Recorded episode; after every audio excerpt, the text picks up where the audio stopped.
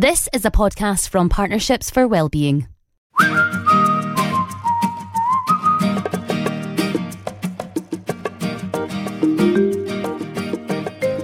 Hello and welcome to episode 11 of Ways to Wellbeing, coming to you from Partnerships for Wellbeing here in Inverness.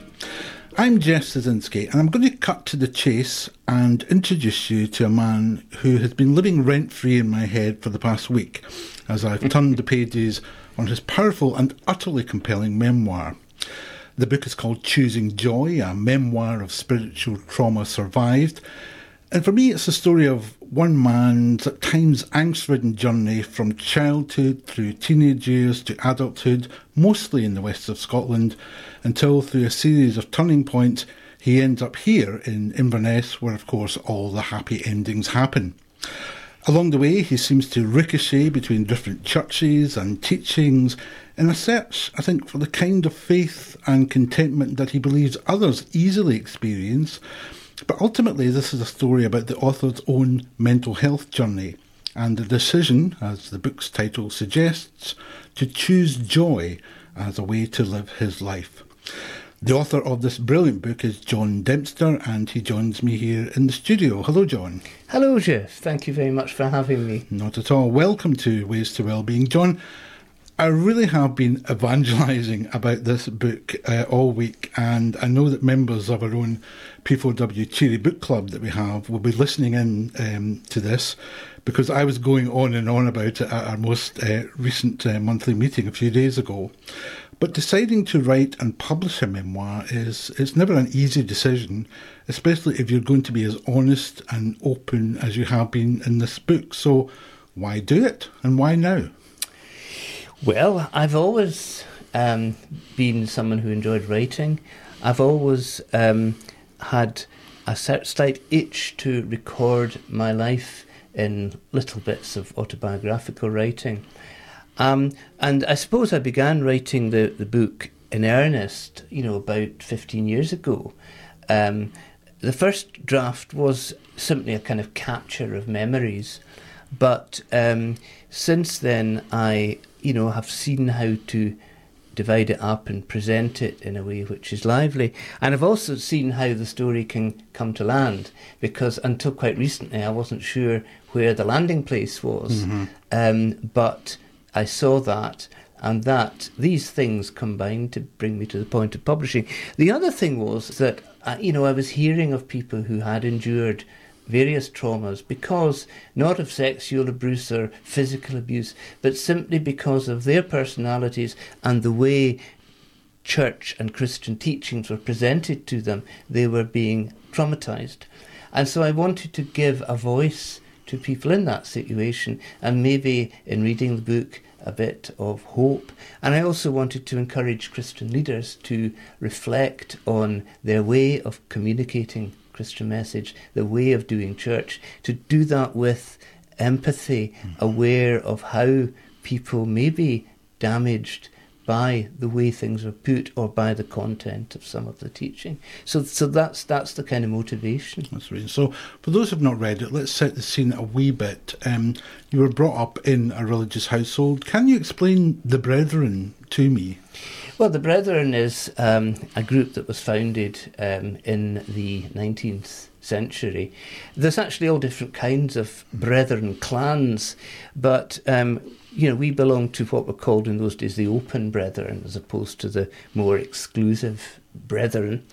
But it was a very kind of disciplined and evangelical lifestyle, with sort of clear attitudes on what you should do and how you shouldn't do it, what you shouldn't do, and all that kind of stuff. And I, very much interiorised this as a child, and I was probably stricter than my parents were. But that was just the way I kind of responded and reacted to it. I mean, Brethren, many of them now call themselves evangelical churches, but the sort of distinctives of it in those days were that you gathered round a table with the bread and wine on it, and everybody gathered round, and then there was no minister, but all the guys could lead or pray or contribute. The women were not permitted to do that.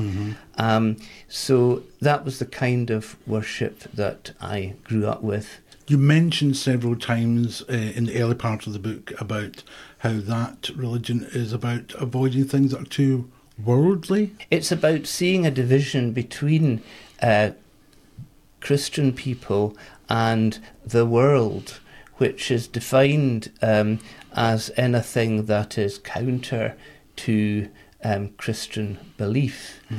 But I had a very kind of strict understanding of this as a kid, and I felt that I couldn't really join in with other kids, because I couldn't even try to like pop music because I was sure that was worldly. And even making friendships was hard because I tended to regard people as somehow other than what I was supposed to be. So I didn't belong there. I didn't actually belong in the church either, because while I longed to have a kind of experience of conversion, basically, the call to be born again, that kind of experience, certainly as it was presented to me, as it was modelled to me in people's words, that eluded me. So you had this very unhappy kid who felt he didn't belong in church, he didn't belong out with church, he was just rather sad. And I mean, another, one of distinctive teachings of that period was you're probably aware of the kind of Left Behind line of Christian teaching and filmmaking and book writing. The idea that Jesus is going to return to take his... Is this the rapture? This is the rapture, This is Jesus coming back to take true believers with him and leaving the rest behind, which I think this theology was only really envisaged in the 19th century, so it isn't quite a recent thing. But that left me... absolutely terrified, because here I was belonging nowhere with this fear as a teenager that those who were closest to me were going to disappear and I would be left in a sort of decaying world to fend for myself. And that was so hugely wounding to a sensitive young kid. Absolutely. I mean, you talk about a moment where you're sitting by your front door waiting for your parents to come home, I think, thinking, well, maybe this is the day Absolutely. And then I used to kind of phone people up just to hear their voice, to suss that, they're believers, they're still here, so it must be okay. But even when my parents came back, that was okay for that moment. Yeah. But there was always tomorrow, there was always the next day. Yeah. And it was a very... wearing down kind of experience. Other little moments that jump out for me, almost funny.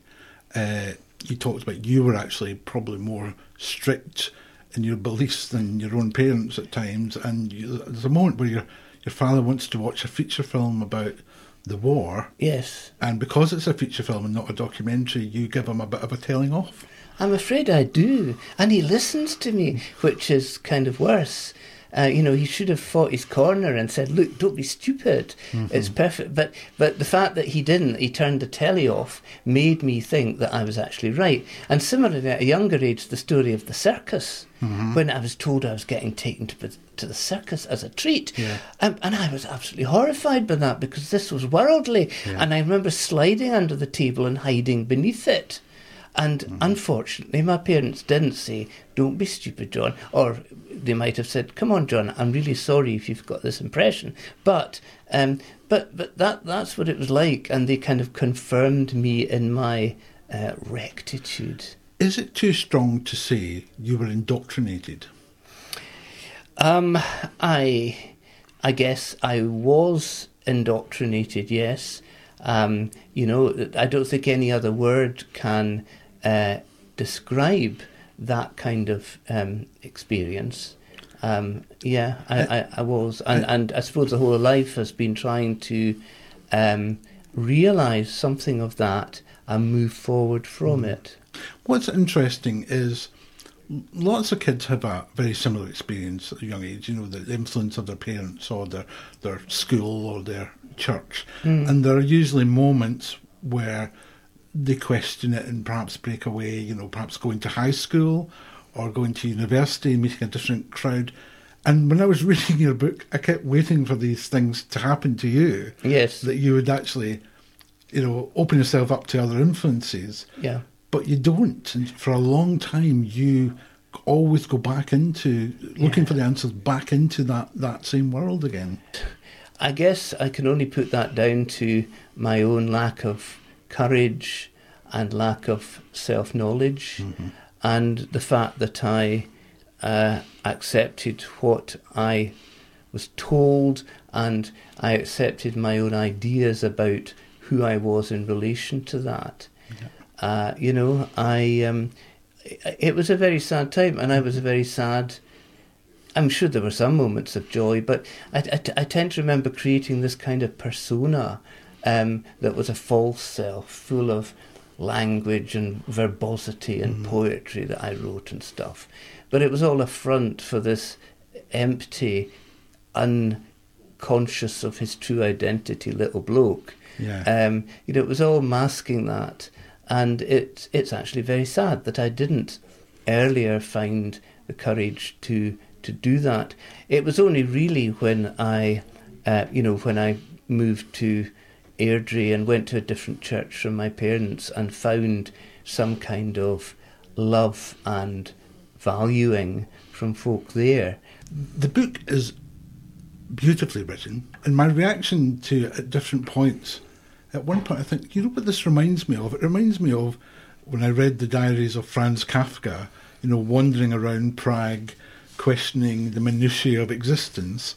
And I thought, well, this is like Franz Kafka, except in Lanarkshire, you know. Mm-hmm. I mean, do you recognise that kind of solitary figure who lives inside his head all the time? Oh, certainly, yes. That was me. I mean, I've spoken about wrestling with... you know, these sort of three particular things, namely the, the worldliness thing, the conversion thing, and the rapture thing. But I was forever agonising in my head. And, that was me. And that continued on later. I think I'm just a questioner by nature.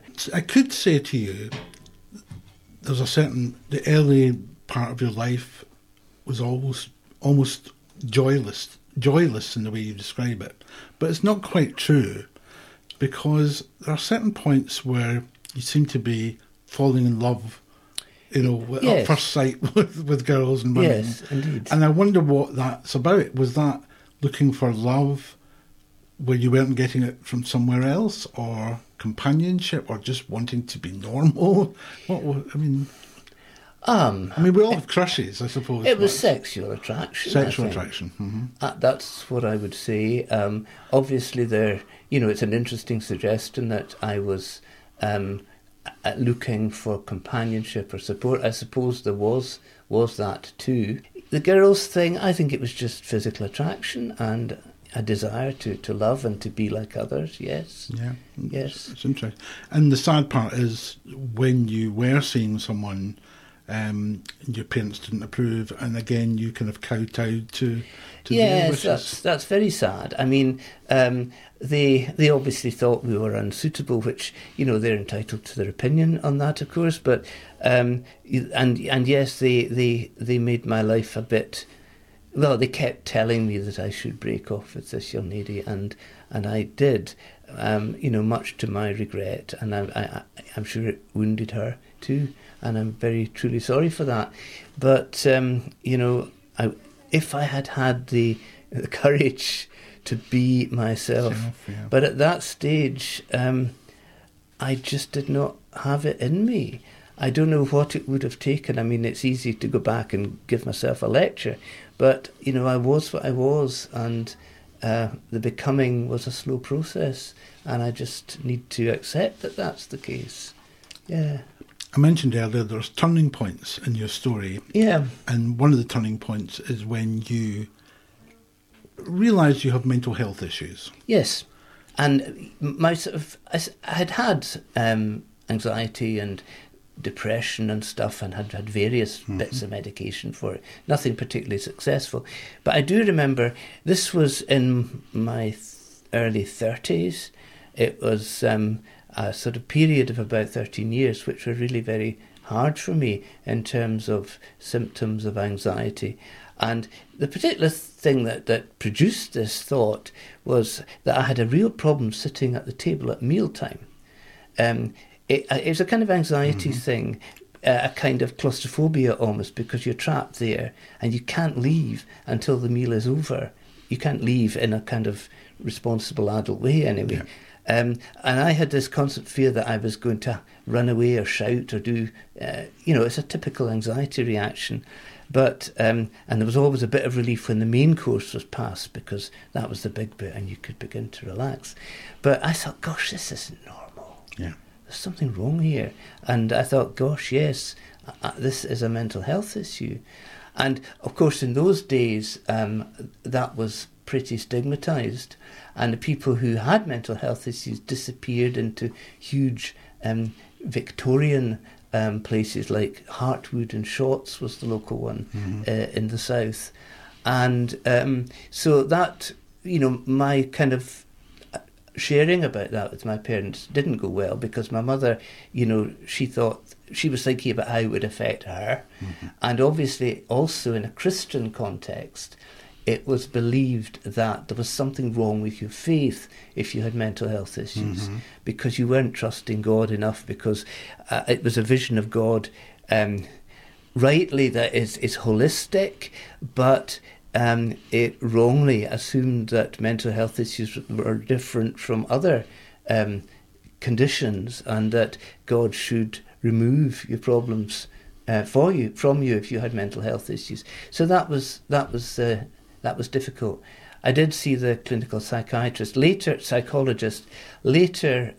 I saw one psychiatrist when I was feeling a bit of suicidal ideation.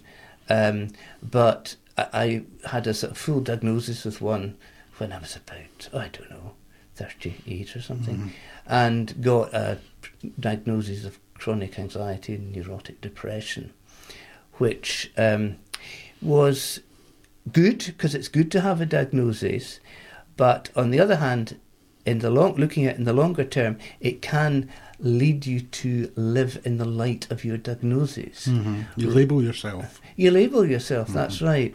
And well, this is another question really, but you we think in terms of ourselves as having this condition, whereas more modern, more enlightened approaches look at a person and say, look, what has happened to you to lead this to your body and mind reacting in this way, which is a more positive approach perhaps than labelling a condition.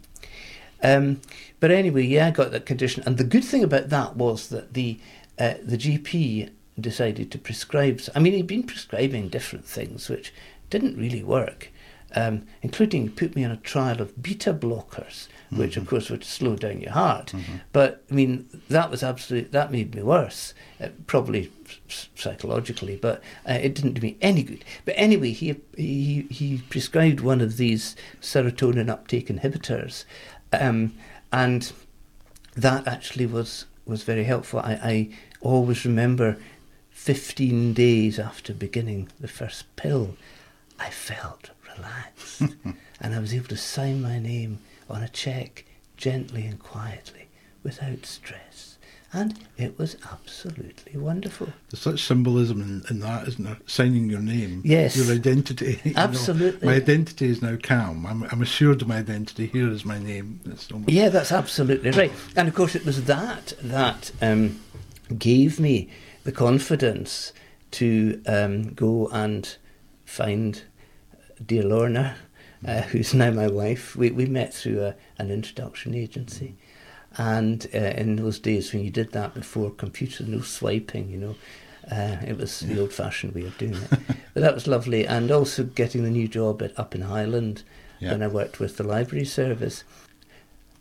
It's probably worth, you asked about sort of turning point. Yeah. I think it's probably also worth mentioning in terms of the religious context that when I was 21, I did have an experience that I likened to the conversion that I had sought. Yes. It was in a church when, words in a Bible passage being read came alive for me in a particular living way. And I had this sense of encounter with something bigger.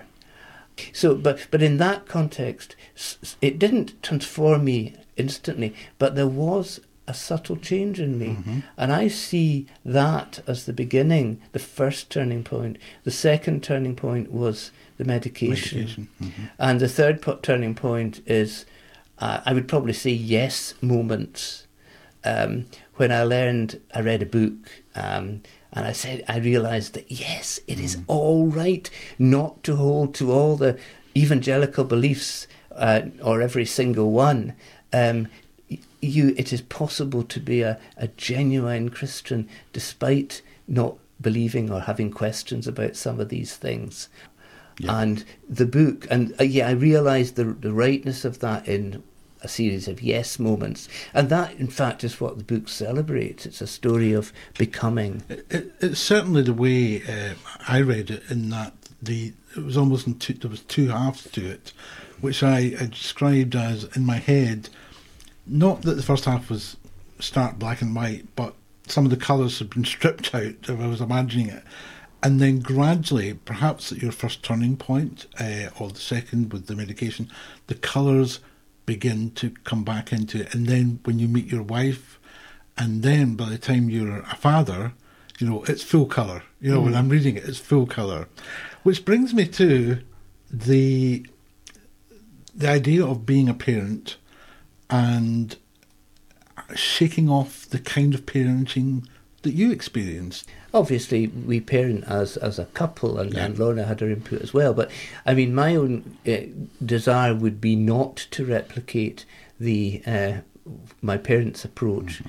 but was to show understanding, to listen to the kids who are now grown women, and to just welcome the people that have been entrusted to us. Mm-hmm. I think that's, what people in my parents' generation, they tried to often sort of impose their expectations on their children, and it still happens. Mm-hmm. People, mothers who want their daughters to be a certain kind of woman, or whatever. So that was never my intention. And in terms of Christianity, we did go to church. I sort of tried to model what a faith looked like, but I certainly didn't pressurize or put any of my expectations onto the girls, Rebecca and Bethany. So I did learn. I don't know how. You'd better ask them. You'd have to ask them to know how well I did. But that was certainly the way I approached it. Can I say a little bit mm-hmm. about? You were talking about my parents and wondering whether I blamed them. I don't think I do blame them now, because my mother had her own issues with a sort of anxiety, depression thing. And that may well go back to how she was treated as a child by her mother. That seems to be in a pretty loveless kind of home, from what I hear. And my mother's mother had her own difficulties as a child, because she was in a sort of illegitimate situation at a time in the late 19th century when that was very much stigmatised. And there were questions as to who the father actually was. So there seems to be this chain of wounding. Yeah. And when you have wounded, anxious people, attachment theory tells us that kids are likely not to get the level of love and attention that they need in their very early days. Mm. And this can have, effects later. So she had her own problems, which I realise now and accept. My parents were very loving. I had everything that I needed materially. My father was very gentle, kind of soul. Mm-hmm. And I remember when I was having difficulty sleeping as a young teenager, he took us out. He and I would go out for a walk just before bedtime in the summer evening. And I just remember that as so peaceful and so lovely. But on the other hand, I remember having had a difficult time in London, coming back up and my parents waiting for me at the barrier at Central Station and my mum looking so grim. And there was no hug or no, it's all right, son, you'll be all right. Yeah. Simply because of her own issues. And then they were, followers of the particular faith group that they belonged to. And they just lacked a little bit of empathy, perhaps, to understand people in a different situation. Yeah. They were of their generation and in that they didn't talk about much about emotions, yeah. Mm-hmm. Which I really wanted to, and they couldn't. So that sort of was a bit wedge driving, and also the sex education was pathetic. You just didn't get much sex education at all, which was a terrible problem for young people. You had to find it out yourselves. Yes. So not always accurate either. indeed. So, but no, I don't blame them, because they were who they were and they did their best, and I forgive them. I mean, whatever that word means in that context, but I do not hold it against them. You mentioned earlier that offer of going to the circus when you were young, and when I move forward in your book to the point where you are a father, you just mentioned in passing that you joined in with your children's love of Harry Potter books and movies. I cannot imagine that your parents or you as a young child would have approved of Harry Potter with all its kind of mysticism and witchcraft and so forth. But the question I really want to ask you is, do you think the young John would recognise the John that you've become, or did he imagine himself as a very different kind of adult, or did he imagine he would never become an adult? I think the sad thing is that I didn't think much about becoming an adult, other than perhaps as a child vaguely talking about being a doctor, like my father or whatever. Another sort of constant was the fact that as a kid I wrote from when I was about 8. I did a lot of writing. So I think the idea of me as a writer would have resonated. But other than that, the focus was simply on surviving, on getting through the next day, doing the next thing that was expected of me, because I didn't know what I wanted to do myself. Back to this rather pathetic character, no, I just go back and give him a hug, as I do at the very end of the book, as you used to say. But, that was, I didn't really have a vision for the future. I mean, with regard to the Harry Potter thing, there's a story about my mother making a wizard hat and sending me to the Halloween party at Westerton, and her later apologising for this. But I mean, I see Harry Potter as an exemplar of good, standing, against darkness. So I don't have any problems whatsoever with Harry Potter. Talking of books, I'm a great lover of libraries, and we don't have time to go into it, but a lot of your career is spent in the library system, and in fact I think we have to be grateful to you here in Inverness for devising, or at least pioneering, some of the online systems that we have. Yes, I didn't devise them. They were bought in, and I sort of pioneered the implementation. Take the praise, John. Yes. Take the blame when it goes wrong. I did get an award for it. Well, there you are. Yeah. But I have to say, not all of your time in libraries was so much fun. It was the only bit of the book I kind of ratcheted again to think, he's putting me off libraries. I don't want to be put off libraries, because you didn't enjoy every aspect of that career, did you? Well, no. I mean, I was a librarian back in the of a public library back in the 70s, and that actually went well, although my feelings about it didn't go particularly well. I suppose the most difficult time was when I worked in education librarianship, and I had a particularly thankless job that involved me going round primary schools with a mobile library of educational resources, and teachers were supposed to come out and choose stuff, but of course they didn't want to, and they were, you know, they were, when they came out it was on sufferance, and often I was stuck in the playground with this eccentric diver and a mobile library that didn't have a proper heating system, and it was dire.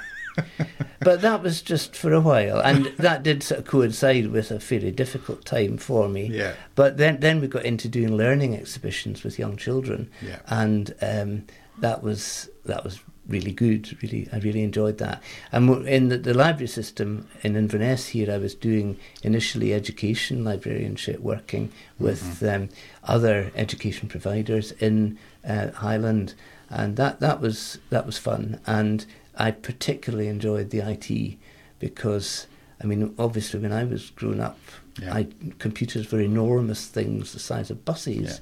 Yeah. No nostalgia for index cards and wooden cabinets then? None whatsoever, none whatsoever. What's been your reaction to the book so far? I mean, it's just out. It's not. It's only, well, a lot it's not of even a month out. No, a lot of people say very positive things about it, and that it, you know, reflects their own experience or that they have enjoyed reading it. I haven't had a tremendous amount of feedback yet, but what I've had has been almost invariably positive, which means that some people are not giving me the negative stuff. But, I mean, the challenge was to put it out there and to get it read by as many people as possible. And that's what I do have a worry about it, because I think this book, for my money, is better than some of the books that recently, you know, coming out of the west of Scotland, have won the big literary prizes. Yes. For me, it touched me more than those books because it was so multi-layered. There was so much in it. But my worry is, how do we get it to that wider readership, because it's not come out of one of the big publishing houses who has big marketing campaigns behind it. So I do hope you'll know better than I, because you're involved in the literary scene in the Highlands, but you'll know better than I how much effort has to go in to letting people know that a book exists. Absolutely. Never mind read it. Yes. But I do hope people find this book, and I do hope they read it, and if they get anything like the enjoyment, perhaps not enjoyment, just the complete word, but the enrichment from it that I have, then I think you'll never regret having written it. That's for sure. No. And it deserves any success that it gets in the future. You are on the road with it a wee bit, aren't you? You're going to Waterstones quite soon? I'm going to Waterstones on Saturday the 23rd of July at 11, when I will be signing copies of Choosing Joy. Do you think you'll enjoy the life of the author and the signings? And I think I could get used to it. Yeah. But I'm not a sort of chain producer of books. This is my one foray into book publication. I'm sure all authors say that. I'm sure they do, yes. John, it's been terrific talking to you. It's a great book, and I do wish you every success with it. And thanks for joining us here on Ways to Wellbeing. Thank you very much for having me, Geoff. It's been a real privilege to sit and talk with you. Ways to Wellbeing is produced in Inverness, Scotland, by Partnerships for Wellbeing, a registered charity. To find out more about our services, go to p4w.org.uk.